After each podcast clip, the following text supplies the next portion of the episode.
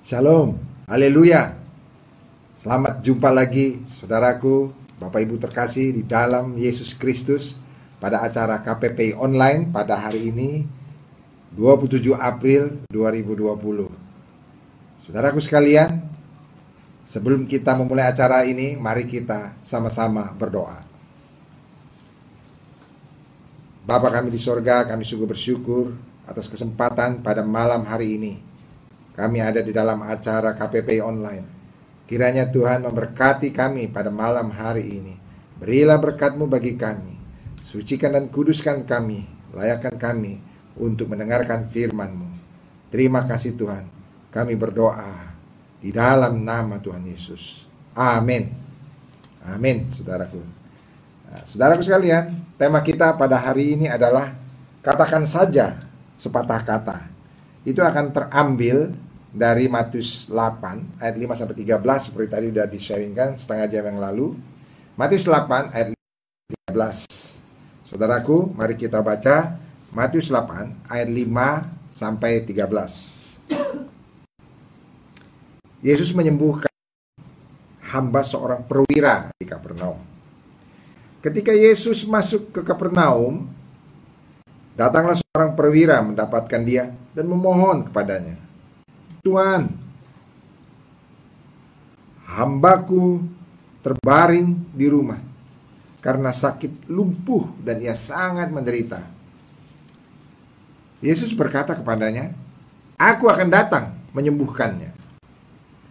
Tetapi jawab perwira itu kepadanya, Tuhan, aku tidak layak menerima Tuhan di dalam rumahku.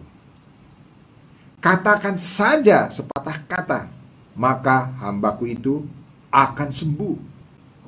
Sebab aku sendiri seorang bawahan, dan di bawahku ada pula prajurit. Jika aku berkata kepada salah seorang prajurit itu, "Pergi," maka ia pergi, dan kepada seorang lagi, "Datang," maka ia datang, ataupun kepada hambaku, "Kerjakanlah ini," maka ia mengerjakannya.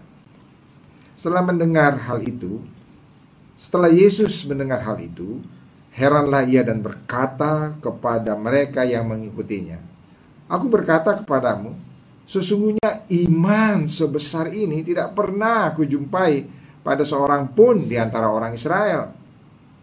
Aku berkata kepadamu, banyak orang akan datang dari timur dan barat dan duduk makan bersama-sama dengan Abraham, Ishak dan Yakub dalam kerajaan surga. Sedangkan anak-anak kerajaan itu akan dicampakkan ke dalam kegelapan yang paling gelap. Di sanalah akan terdapat ratap dan kertak gigi. Lalu Yesus berkata kepada perwira itu, Pulanglah dan jadilah kepadamu seperti yang engkau percaya. Maka pada saat itu juga sembuhlah hambanya. Saudaraku sekalian, di sini kembali lagi firman Tuhan seperti yang pernah kita bahas beberapa waktu yang lalu, jadilah sesuai dengan imanmu. Dan ini terjadi pula pada perwira itu. Pulanglah dan jadilah kepadamu seperti yang kau percaya. Maka apa saudaraku? Maka pada saat itu juga sembuhlah hambanya. Saudaraku sekalian, dalam firman Tuhan ini kita bisa melihat bahwa ketika seorang perwira ini meminta kepada Yesus untuk untuk menyembuhkan uh, hambanya yang sakit di rumah, maka saudaraku, Yesus langsung berkata kepadanya, "Aku akan datang menyembuhkannya." Padahal saudaraku, saudara orang perwira ini, perwira ini bukan orang Israel, bukan beragama Yahudi. Tetapi dia datang kepada Yesus untuk minta untuk Yesus menyembuhkan hambanya yang sangat menderita yang sudah hampir mati itu. Dan Yesus langsung saudaraku berkata kepadanya, "Aku akan datang menyembuhkannya." Jadi saudaraku sekalian, walaupun ini bukan orang Yahudi, walaupun ini bukan beragama Yahudi, tetapi karena orang ini sungguh percaya kepada Yesus, maka Yesus berkata kepada orang ini, "Aku akan datang menyembuhkannya." Karena Yesus memang sangat-sangat mengasihi semua orang.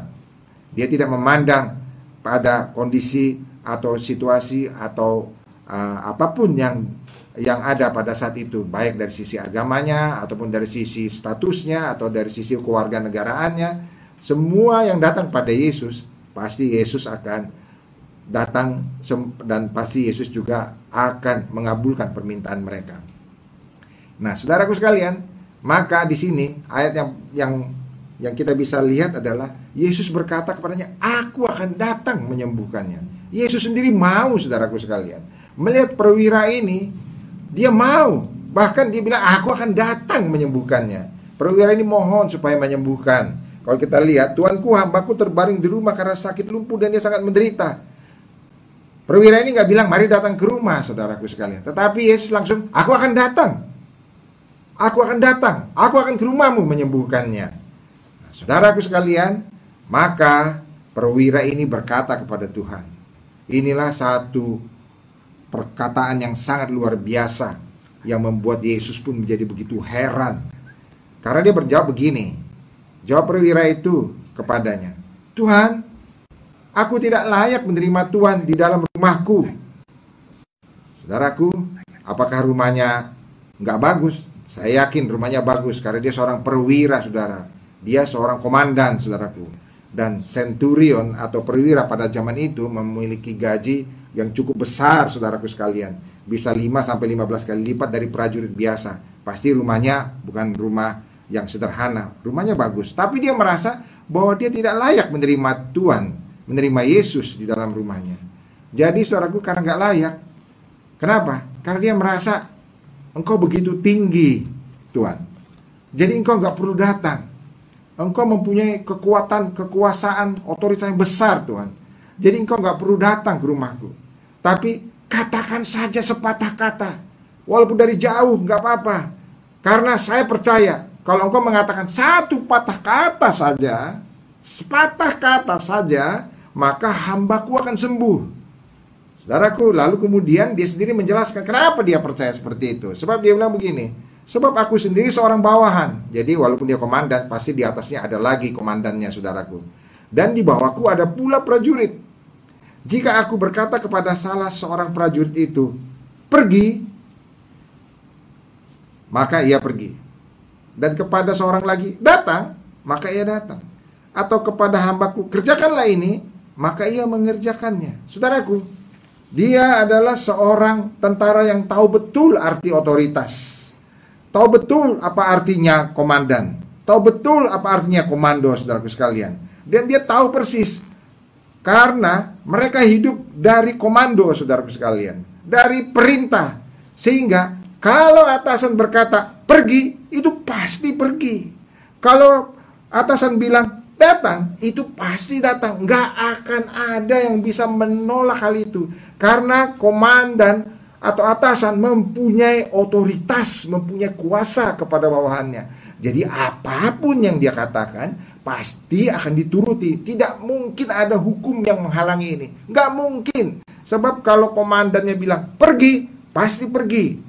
Dan saudaraku, dia hidup dalam uh, kondisi seperti itu sebagai seorang tentara karena itu, tidak ada kamusnya bagi seorang bawahan untuk tidak tunduk. Karena apa pun yang dikatakan oleh komandannya, pasti itu akan dituruti. Jadi itu pasti akan terjadi. Apa pun yang komandan katakan, pasti akan terjadi. Apa pun yang atasan itu katakan, pasti akan terjadi. Apa pun yang dikatakan oleh yang punya otoritas yang lebih tinggi, pasti akan dikerjakan oleh yang lebih bawah. Karena itu adalah hukumnya, saudara sekalian. Nggak ada yang bisa keluar dari hukum ini. Karena itu, saudaraku, dia juga memandang Yesus seperti itu. Yesus itu adalah yang punya otoritas terhadap sakit penyakit.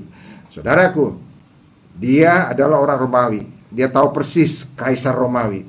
Dia tahu persis komandan-komandannya. Saudaraku, dia tahu persis setiap pimpinannya mempunyai otoritas terhadap Uh, hal-hal uh, yang berkaitan dengan perintah atau ketentaraan, peperangan dan sebagainya. Tetapi saudaraku, dia tahu tidak ada seorang pun, baik kaisar sekalipun yang punya otoritas terhadap penyakit. Nggak akan ada seorang kaisar Romawi sekalipun yang bilang sembuh maka sembuh. Kamu melek maka melek. Kamu jalan, kamu yang timpang maka jalan. Nggak ada. Tapi dia tahu Yesus ini karena dia di Kapernaum dia pasti sering dengar dengar tentang Yesus. Dia dengar kuasa Yesus. Dia dengar apa yang dilakukan oleh Yesus. Apalagi dia orang Romawi. Pastilah segala uh, informasi informasi yang sangat strategis pasti mereka tahu dan siapa Yesus ini pasti mereka tahu sehingga dia tahu persis bahwa Yesus ini punya otoritas terhadap sakit penyakit. Yesus ini punya otoritas terhadap hidup manusia. Yesus ini bukan manusia biasa. Bahkan kaisar sekalipun tidak punya otoritas terhadap mati hidupnya manusia. Tetapi dia tahu Yesus ini punya otoritas terhadap manusia. Yesus ini mempunyai kekuatan yang luar biasa. Yesus ini punya kuasa dan pasti nanti bukan manusia biasa. Yesus ini pasti berasal dari atas karena dia sanggup melakukan segala sesuatu yang dia katakan. Kalau dia katakan A pasti A. Kalau dia katakan B pasti B. Kalau dia katakan kepada badai berhenti, pasti berhenti. Kalau dia katakan pada orang mati bangkit, pasti bangkit. Kalau dia katakan pada orang sakit sembuh, pasti sembuh. Saudaraku, dia tahu persis bahwa Yesus ini adalah sebenarnya yang punya otoritas terhadap manusia punya otoritas terhadap alam ini saudaraku sekalian. Dia tahu Yesus bukan manusia biasa tapi berasal dari atas. Saudaraku, dia punya iman bahwa Yesus ini mempunyai satu kuasa sehingga dia tidak merasa bahwa Yesus perlu datang. Cukup dia sebagai sepatah kata saja. Engkau katakan dari jauh sembuh, pasti sembuh karena kau punya kuasa. Nah, saudaraku sekalian, setelah mendengar hal ini, Yesus betul-betul surprise Yesus betul-betul heran dan ia berkata kepada mereka yang mengikutinya, Aku berkata kepadamu, sesungguhnya iman sebesar ini tidak pernah aku jumpai kepada seorang pun di antara orang Israel. Nah, saudaraku sekalian, luar biasa. Sampai Yesus berkata bahwa yang seperti ini tidak pernah aku jumpai pada seorang pun di antara orang Israel. Saudaraku, kalau mungkin yang berkata seperti ini, ya Yesus engkau cukup berkata satu kata saja maka pasti anakku sembuh di rumah. Kalau yang berkata ini adalah ahli-ahli Taurat atau orang-orang Farisi yang sudah belajar tentang hukum-hukum Taurat dan hukum-hukum tentang Tuhan puluhan tahun saudaraku sekalian, mungkin ya karena dia sudah belajar puluhan tahun maka dia wajarlah dia mempunyai keyakinan bahwa Yesus sanggup melakukannya. Ini bukan saudaraku sekalian. Ini bukan orang yang ahli Taurat. Ini bukan orang orang Farisi, bukan saudaraku sekalian. Kalau seandainya pun yang percaya ini adalah orang Yahudi yang diajarkan Taurat dan setiap minggu datang ke sinagog, ke rumah ibadah, beribadah. Kalau yang ini orang seperti ini yang berkata bahwa aku percaya kepada engkau Yesus, ya mungkin wajar-wajar saja karena dia diajarkan tentang Taurat diajarkan tentang kitab-kitab nabi.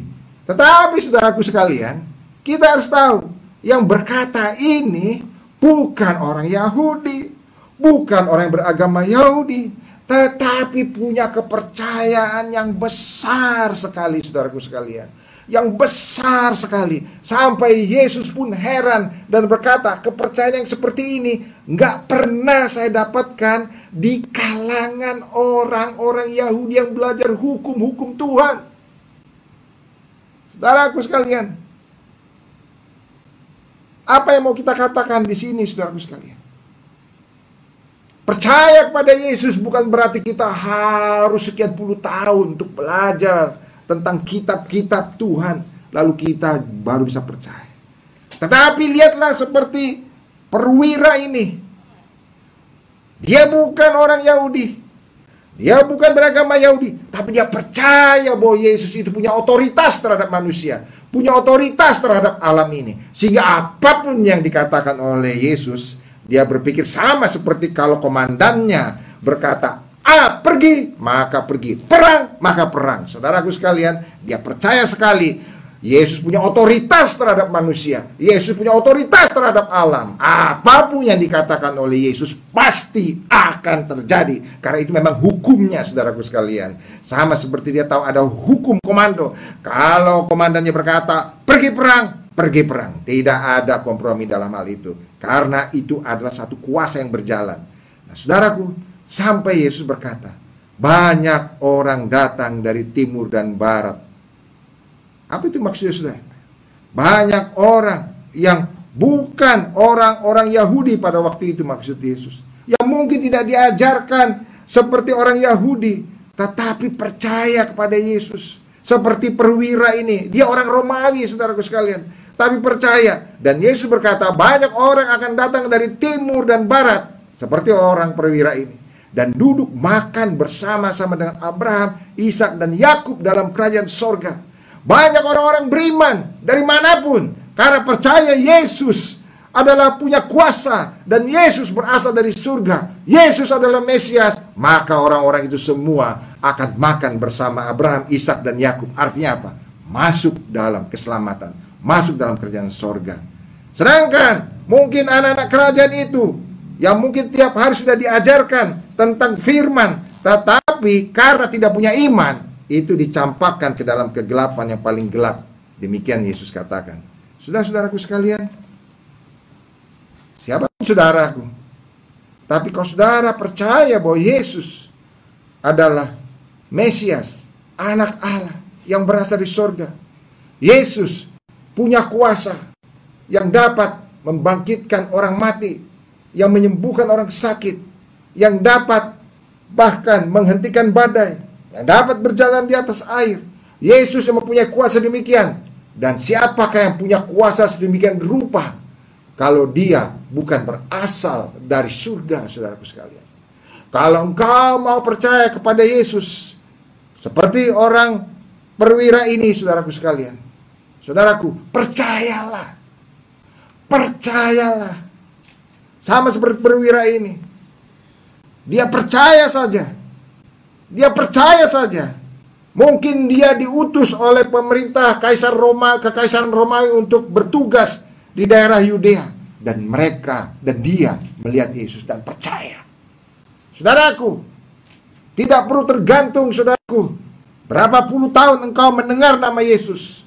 Mungkin engkau baru mendengar nama Yesus. Tapi kalau engkau mengambil sikap beriman seperti perwira ini. Maka Yesus akan berkata padamu, aku akan datang kepadamu.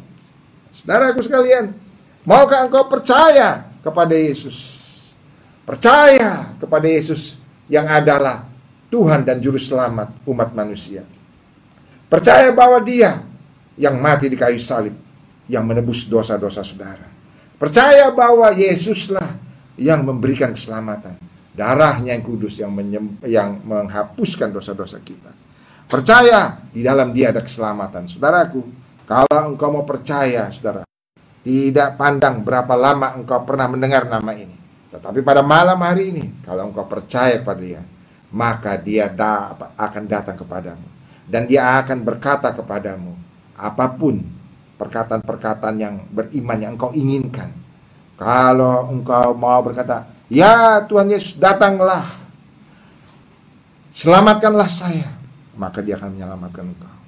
Kalau engkau berkata, ya Tuhan Yesus datanglah, lepaskanlah saya dari segala himpitan persoalan hidup saya yang sangat menekan yang membuat saya putus asa, maka dia akan datang untuk melepaskan engkau.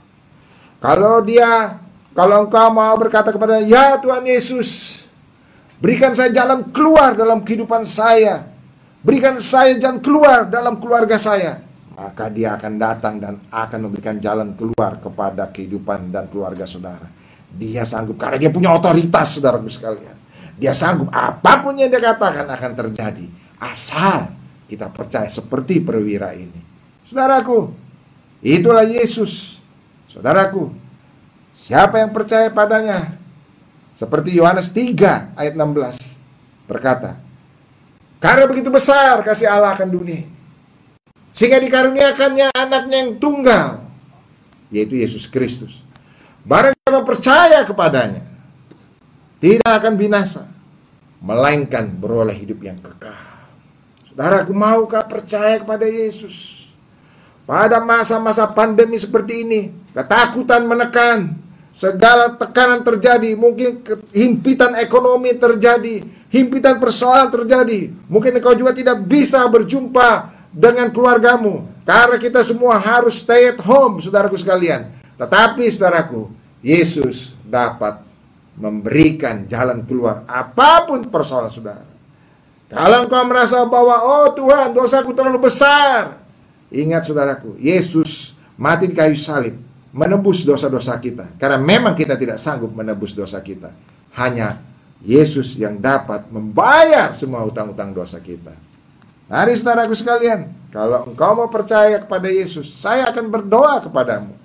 Saya akan berdoa memimpin engkau untuk percaya kepada Yesus. Dan pada malam hari ini, kalau kau percaya, maka engkau akan menerima keselamatan daripadanya. Mari saudara, siapa yang mau percaya, lipat tangan tangan saudara, tundukkan kepala saudara, mari kita berdoa bersama-sama. Tuhan Yesus, saya mau percaya kepadamu, seperti perwira itu. Masuklah ke dalam hati saya. Ampunilah segala dosa-dosa saya. Basuhlah dengan darahmu yang kudus. Dan biarlah pada malam hari ini saya diselamatkan. Terima kasih Tuhan Yesus. Amin. Amin, saudaraku sekalian. Saudaraku, kalau saudara percaya pada Yesus pada malam hari ini, maka saudara diselamatkan. Saudaraku, sesuai Yohanes 1 ayat 12, barang siapa percaya dan menerimanya disebut sebagai anak-anak Allah. Dan saudaraku, mari kita lanjutkan lagi saudaraku. Di sini dikatakan pada ayat terakhir, saudara, lalu Yesus berkata kepada perwira itu, "Pulanglah dan jadilah kepadamu seperti yang kau percaya." Dia percaya Yesus cukup mengatakan satu patah kata saja, maka hambanya akan sembuh. Dia percaya sekali. Dia percaya otoritas itu ada pada Yesus. Dia percaya itu saudaraku sekalian. Maka Yesus berkata kepada perwira itu, pulanglah. Go your way. Dan jadilah kepadamu seperti yang engkau percaya. Seperti yang engkau percaya. Jadilah seperti yang engkau percaya. Saudaraku, firman Tuhan bilang, maka pada saat itu juga sembuhlah hambanya. Jadilah sesuai dengan kepercayaan perwira ini. Saudaraku, ini juga dapat terjadi kalau engkau berdoa untuk supaya mungkin ada keluargamu yang sakit dan kau percaya pada Yesus, maka jadilah sesuai dengan kepercayaanmu. Sama saudaraku sekalian. Di sini perwira itu ber, beriman kepada Yesus. Yang sakit bukan dia. Tetapi perwira ini memohon pada Yesus untuk menyembuhkan hambanya yang sakit. Saudaraku, dan hambanya sembuh. Jadi, barang siapa dari saudara-saudaraku yang ada yang menonton acara ini dan percaya bahwa Yesus mempunyai otoritas terhadap sakit penyakit, maka kalau saudara percaya, maka saudara pasti sembuhkan. Dan saya mau mendasarkannya pada ayat firman Tuhan yang dalam Yesaya 53 ayat 5 yang berkata, mari kita buka saudaraku Yesaya 53 ayat 5. Firman Tuhan yang berkata seperti ini. Tetapi dia tertikam karena pemberontakan kita. Dia diremukkan oleh karena kejahatan kita. Ganjaran yang mendatangkan keselamatan bagi kita ditimpakan kepadanya. Dan oleh bilur-bilurnya kita menjadi sembuh. Firman Tuhan berkata, oleh bilur-bilurnya kita jadi sembuh. Oleh bilur-bilur Yesus kita menjadi sembuh. Saudara menjadi sembuh saya menjadi sembuh. Asal percaya kepada Yesus. Asal percaya. Saudaraku, Tuhan tidak meminta uangmu untuk supaya saudara sembuh. Tuhan tidak meminta prasyarat apa pun dari saudara. Tidak meminta status atau jabatan apa pun dari saudara. Siapa pun saudara. Asal percaya. Asal percaya. Saudaraku, yang menyembuhkan bukan saya, saya mendengar dalam acara live streaming ini ada yang sakit, saya ingat di negara lain malah, dan dia ketika uh, lagi sesi berdoa untuk kesembuhan, dan dia percaya dan dia disembuhkan. Dan itu dapat berlaku bagi saudara. Saudaraku, kalau saudara percaya, kita akan berdoa sebentar lagi, dan percayalah, saudara akan disembuhkan oleh Tuhan. Sebab firman Tuhan berkata oleh bilur-bilurnya, kita menjadi sembuh. Mari saudara, apa pun sakit saudara. Walaupun itu sakit COVID-19 sekalipun, yang memang sampai sekarang belum ada obatnya yang pas dan tidak ada vaksinnya. Tetapi Yesus sanggup menyembuhkannya. Walaupun saudara mungkin sakit kanker, yang mungkin stadiumnya sudah begitu tinggi, dan yang tidak ada harapan lagi. Tapi Yesus sanggup menyembuhkan saudara. Walaupun saudara mungkin buta, saudaraku sekalian. Yesus pun sanggup menyembuhkan saudara. Saudara lumpuh, Yesus sanggup menyembuhkan saudara. Saudara sakit jantung, darah tinggi, saudara dapat disembuhkan oleh Tuhan Yesus. Apa pun itu, mungkin juga ada sesuatu dalam dirimu, stresmu berkepanjangan, sehingga jiwamu suka goncang, saudaraku sekalian. Dan sulit untuk keluar dari dirimu sendiri yang begitu stres. Saya mau berkata apa saudara? Yesus sanggup menyembuhkan engkau. Percayalah kepadanya. Saudaraku, Yesus adalah penyembuh. Mari saudaraku sekalian. Barang siapa yang percaya, barang siapa yang mau disembuhkan dan percaya, kita berdoa bersama-sama kalau saudara juga mendoakan keluarga yang sakit, saudara juga dapat berdoa dan beriman seperti perwira ini, maka sembuhlah hambanya, maka beriman, saudara beriman, maka sembuhlah mungkin keluargamu yang sakit. Mari kita berdoa bersama-sama. Ya Tuhan Yesus, kami percaya Engkau punya otoritas, punya kuasa terhadap apa pun yang ada, karena semua ini adalah ciptaan, dan kami pun adalah ciptaan. Engkau punya kuasa pada kami. Dan kami percaya bahwa oleh kuasamu, oleh bilur-bilurmu, kami disembuhkan. Sembuhkanlah kami ya Tuhan. Sembuhkanlah kami ya Tuhan. Di dalam nama Tuhan Yesus. Apa pun sakit penyakit kami, di dalam nama Tuhan Yesus, maka kami menjadi sembuh. Terima kasih Tuhan. Kami percaya kami menerima kesembuhan dari Tuhan. Dalam nama Tuhan Yesus. Amin. Amin saudara sekalian. Percayalah kesembuhan itu sedang terjadi. Kalau saudara mungkin sekarang sudah merasakan kesembuhannya, puji Tuhan. Dan kalau saudara ingin menyaksikan kesembuhan saudara, mau sharingkan, silakan hubungi kontak center yang ada pada layar. Atau kalau saudara merasa masih perlu mau didoakan, mungkin saudara merasa pada hari ini masih belum terjadi, tapi percayalah, mungkin nanti malam atau tengah malam atau besok pagi itu akan terjadi kesembuhan. Saudaraku, percaya saja pada Tuhan. Dan kalau saudara ingin didukung dalam doa, silakan juga hubungin kontak center yang ada. Saudaraku sekalian, saya sangat senang sekali dapat berjumpa dengan saudara pada malam hari ini.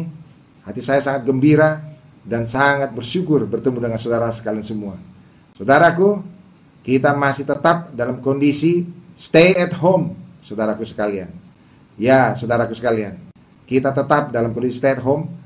Taatilah peraturan-peraturan pemerintah bagi kita. Kita stay at home. Kita senantiasa cuci tangan. Dan kita menjaga jarak dengan orang lain. Dan selalu menjaga imunitas tubuh kita. Walaupun kita orang percaya. Tapi kita juga tetap tahu bahwa pemerintah kita adalah yang ditaruh Tuhan untuk uh, keberuntungan dan untuk berkat bagi bangsa kita yang patut kita uh, tunduk kepadanya. Mari saudaraku sekalian, selamat malam. Kiranya Tuhan memberkati kita semua. Amin.